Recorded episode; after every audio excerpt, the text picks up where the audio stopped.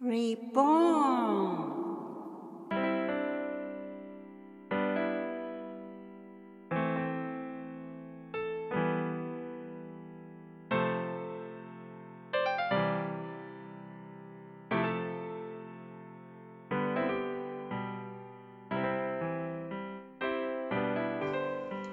皆さんこんにちは。Reborn の時間です。誰でもが新しく生まれ変われるきっかけになる願いを込めてマーコがお送りします。今日はなぜ人はうつ状態になるのかということについてお話しします。うつなんて関係ないという人も人の中には全員うつの種が眠っていますので聞いていただけると嬉しいです。何かの原因で悲しみがあり落ち込みや意欲がなくなり何事にも興味がなくなった状態が2週間以上続いているとうつ症状と診断されます。それは脳に原因しているのですが、シンプルに言えば、レントゲンを撮影すると白い部分が大きくなっていて、扁桃体という場所の萎縮も起きています。恐れや不安、悲しみの連続によって扁桃体が活動することで暴走し萎縮していきます。太古の生物である節足動物には脳から出た神経はただ体の各部に広がっているだけでした。が、魚の体には脳の中に扁桃体というパートが出現しました。そのメカニズムにより猛獣などの天敵が現れ危険な時に脳からストレスホルモンが出て扁桃体の活動が激しくなり全身の筋肉が活性化して身を守るために逃げろというアクションを起こしたのです。これが太古から存在していたうつの大元原因です。これは脳の中の吸皮質原子脳と呼ばれている機能なので誰にでも変化することなく受け継がれてきた脳の構造一部となっています。魚5億2000万年前爬虫類3億2000万年前哺乳類2億2000万年前からずっと引き続いているうつの種と言えるのではないでしょうか。うつを起こす。ストレスホルモンの値は計測することができるのを知っていますか？水槽の中の実験で天敵と一緒に生活させた魚がだんだんうつ状態になるとほとんど動かなくなる状態になります。人間と同じにストレスホルモンの数字が6以上など高くなっていきます。そのホルモンは脳の神経細胞にダメージを与え栄養失調になり神経細胞が縮んで扁桃体も縮むのです。意欲がどんどん減退して精神的な防衛状態が増して恐怖感情で扁桃体が過活動をするようになります。哺乳類になると天敵以外にも扁桃体が反応します。それは集団や社会からの孤独や競争ストレスによる反応です。アウストロピテクス・アファレンシスは私たちのご先祖で370万年前から存在しているので、うつの種は長い年月、私たち人類がずっと持ってきた防衛危機回避機能でもあるのです。猛獣から身を守る記憶を忘れず、種族を保存するためにその危険な体験を耳から聞いただけでも扁桃体が活動し、海馬というところにキープされ、深い記憶としてインプットされます。ホモ・サピエンスは20万年前から社会構造の複雑化でうつ症状も進化してきているのでしょうね。では、うつのない社会とはあるのでしょうか？社会というか、暮らし方という点で参考になる民族がいます。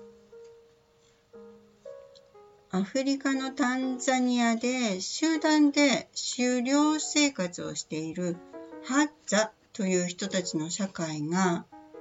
ストレスホルモンがほぼゼロに近いという計測結果として知られています。インタビューによると、朝起きただけで自分は幸せと思う。高齢の人も、私は家族にとってとても価値のある人間と自信を確信している。この民族は格差を生まない生活スタイル、社会を守っています。狩猟により蓄えた獲物はすべて均等に全員で分けるという不公平が全くない生活をずっと続けています。脳科学の実験で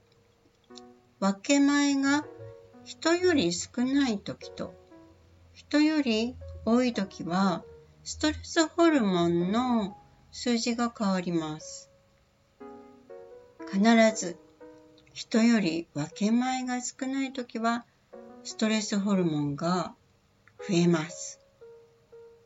人より分け前が多い時は必ずストレスホルモンが減ります。分け前が大体平等の時には、ストレスホルモンの反応は見られず、扁桃体も活動しない状態だということが分かりました。嫌な言葉や記憶、孤独、競争は天敵と同じものと脳が反応するのかもしれませんね。職業による計測では、技能職に比べて非技能職の人の方がストレスホルモンが多い傾向だそうです。ドイツでの治療例ですが、脳に電極を生み込み、正しい電極刺激を与えることで、扁桃体が安定して脳細胞の再生が可能になり、うつから解放するそうです。やはりストレスホルモンを正常化して規則正しい生活をするなど治療が必要なんです。昼間は太陽、サンシャインを浴び、なるべく平等な社会システムの中でストレスの根源を解決することが重要な条件になるうつの解決メカニズムなのではないでしょうか。日本ではこれを言ってはダメ。不平を言ってはいけない。弱音を吐いてはいけない。逆らってはいけない。変な表情をしてはいけない。素直に言うことを聞きなさい。強い子は泣かない。みんなに合わせなさい。本音は抑えて当たり障りなく。などなど、個人の表現をすることを禁止する言葉がたくさんあります。子供の頃から大人になってもずっと言われ続けていくうちにストレスが溜まっているのに麻痺しているというか我慢するのが当たり前表現しないのが当たり前本当のことを言わないのが当たり前逆らわないのが当たり前嘘も方便嫌でもうんと首を振る間違っていても訂正しない。などなどちょっと切なくて大変。病気になってもおかしくないと感じませんか？それがおかしいぞと怒ってお酒を飲んでブツブツブツ。それでは脳は癒されないのです。自分が癒される方法を知らないと天敵と隣り合わせに生活している魚と同じに心身は病気になってしまいます。免疫機能が落ち悪循環が繰り返されます。放っておいて良くなるレベルのストレスもありますが、扁桃体の過活動、暴走によりパニック障害になったり、長く外へ出られなくなるなどの生活が破壊される場合もあります。うつ状態は誰でもがなりうる同じ種を持っているから、でも必ず回復できます。正しい方法で自分と向き合い、どんなことを変えていけばいいのか取り入れたら良いのかなどなど学ぶことからスタートです。自分が幸せでなければ家族は幸せにできません。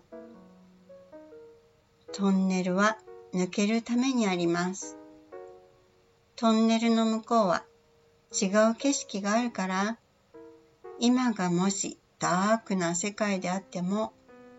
今を成長する時間にしてみましょう。Thank you. Take care of yourself. See you next. Bye bye.